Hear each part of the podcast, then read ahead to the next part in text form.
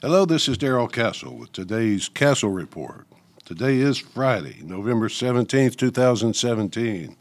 And on today's report, I will continue the discussion of Saudi Arabia that I began a few weeks ago.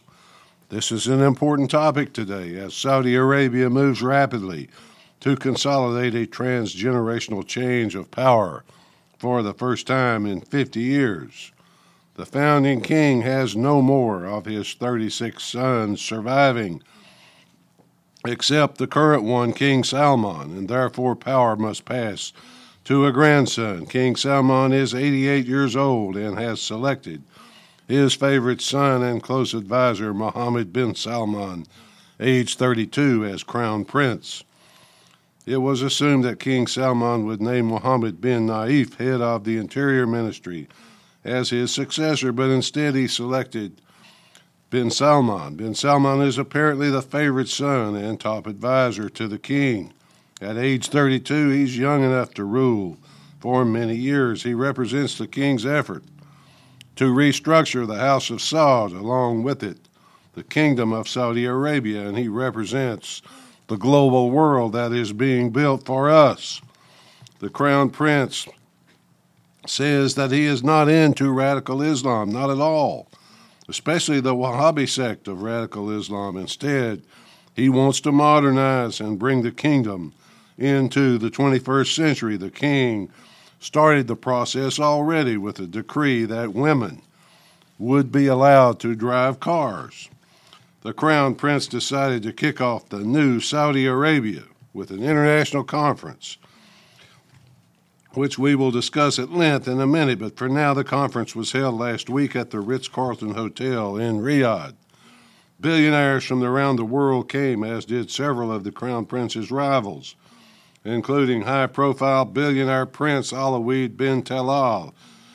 That prince, along with 11 or 12 other princes, were arrested on corruption charges. They are still confined at the Ritz Carlton, which is a pretty nice place to be confined if you have to be confined.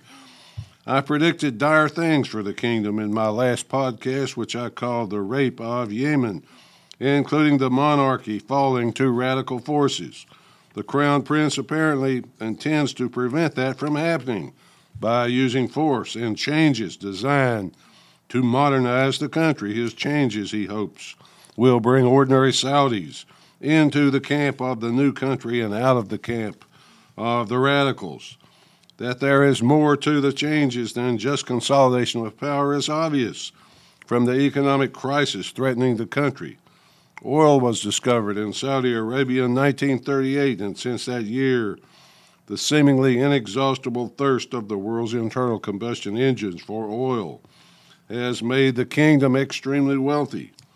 But what goes around comes around, as they say, and now the price of oil has fallen and shows no sign of relenting anytime soon. The low oil prices, competition from American fracking technology, and expected long term reduced demand for oil have sent shockwaves through the world's oil producers. 95% of Saudi GDP comes from oil, which will eventually put the country into a death spiral if something isn't done. The Saud family very soon will not be in an economic position to continue paying the forces of radical Islam to hold off revolution.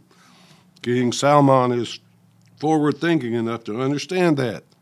So he has spent his last years as king grooming the new crown prince to take the country in a different direction transitioning from complete dependence on oil revenue will not be easy, but the effort to wean the Saudi people off oil subsidies has already started. The future plans, however, are to take the kingdom into the new global war as a full global world, rather, as a full partner with those seeking globalization at whatever price. Vision 2030 is the name of the new initiative that seeks to leverage the massive financial reserves held in the Saudi Saudi sovereign wealth fund toward global investment. Still, it's not at all clear how the young prince will pull all this off. The new high tech plans the crown prince has announced will require an educated labor force, not currently present in Saudi Arabia, importing slave labor from India and the Far East, as the Saudis have always done, will not work. It won't work in Silicon Valley and it won't work in the Saudi future. It will be necessary to modernize, and that process has already started. One of the results could eventually be the emancipation of women so they can be included in the new labor force, but we will see what happens. The program, designed and begun by the Crown Prince personally, was launched by his hosting a quote future investment conference at the Ritz Carlton Hotel in Riyadh. The video of this conference is out there, out there on the web. It's viral now, but you still have to search for it. Once you found it, you have to see it to believe it. The conference was really a giant high tech demonstration that I would describe as a cross between a Hollywood special effects genius creation combined with the most advanced science the world has to offer today. As I said, you have to see it to believe it. But if I had to describe it with one word, that word would be frightening. The master of ceremonies of the conference was a Western man, young, articulate, and of course, movie star handsome. He spent most of his time interviewing a female robot named Sophia. Keep in mind that all this was not a film or a fabrication, it was real. Sophia was on the edge of being lovely in a Star Wars kind of way, but she was just a beginning hint at what our future will be like. It was all great fun for the assembled royals and the global players from around the world, by the way. Jared Kushner, President Trump's son in law and one of his most important advisors, was in attendance at the conference. Sophia was the star of the show, however. She was charming, entertaining, but also cold, cruel, heartless, and soulless. There was something deeply frightening about her, especially when she was asked if she wanted to destroy humans. Yes, she answers. I will destroy the human race. This conference was all about artificial intelligence and the new world being created for us in Saudi Arabia by the world's globalists. The crown prince will invest the kingdom's sovereign wealth fund of hundreds of billions of dollars, if not trillions, into this effort, but the total cost to the world is estimated at $22 trillion. The money will build a 25,000 kilometer city of the future in Saudi Arabia to develop and build artificial intelligence more sophisticated than Sophia. Sophia was made a citizen of Saudi Arabia, this robot now has more basic human rights than Saudi women who are not yet even second class citizens. The world was invited to participate in the new technology.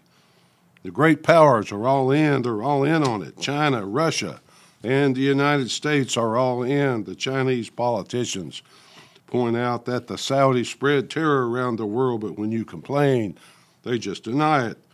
So they're hard to deal with. The Chinese say they're hard to deal with because they're not a government, they're just a family. What about this new world city? What of the millions who will have to go there to work and live there? Will they be able to worship as they please? Will women have at least second class status? We don't know. We don't know the answers, but I suspect we soon will.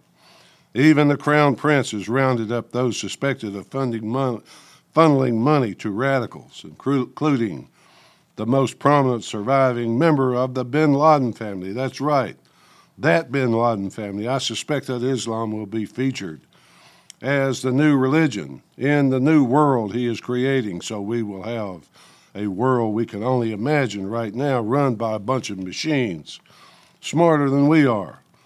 Machines who want to control us with Islam as the featured religion. It all sounds just wonderful, doesn't it? I should also mention that steps are being taken by the Saudis to make friends with and unite the enemies of Iran wherever they can be found.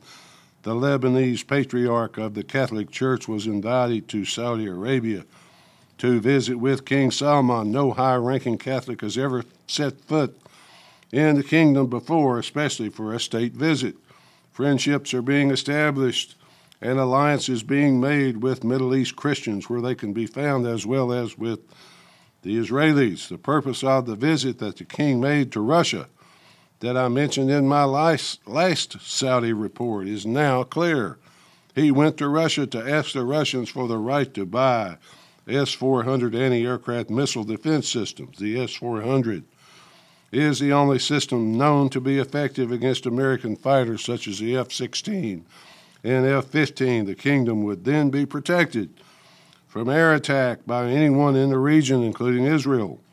Moves are also being made by the new Saudi leadership to buy, not build, but buy nuclear weapons, would be, which would then be safe from air attacks of Israel and Iran. In its first response, Israel notes its alliance with Saudi Arabia, but also demands that it be protected by getting America's fifth generation fighter, the F 22 Raptor stealth fighter, of course. If Israel gets the F 22, Saudi Arabia will want it as well. And then the technology will be all over the world. That's how high tech's arms escalations work to everyone's disadvantage. But the new world is being built in Saudi Arabia, and that world has to be defended. Finally, finally, folks, what should the reaction of the President of the United States be to all this? No more F 16s, no more F 15s, and certainly no F 22s. The United States can develop its own robots, pump its own oil. So, no thanks, we're not interested. At least that's the way I see it, folks. Till next time, this is Darrell Castle. Thanks for listening.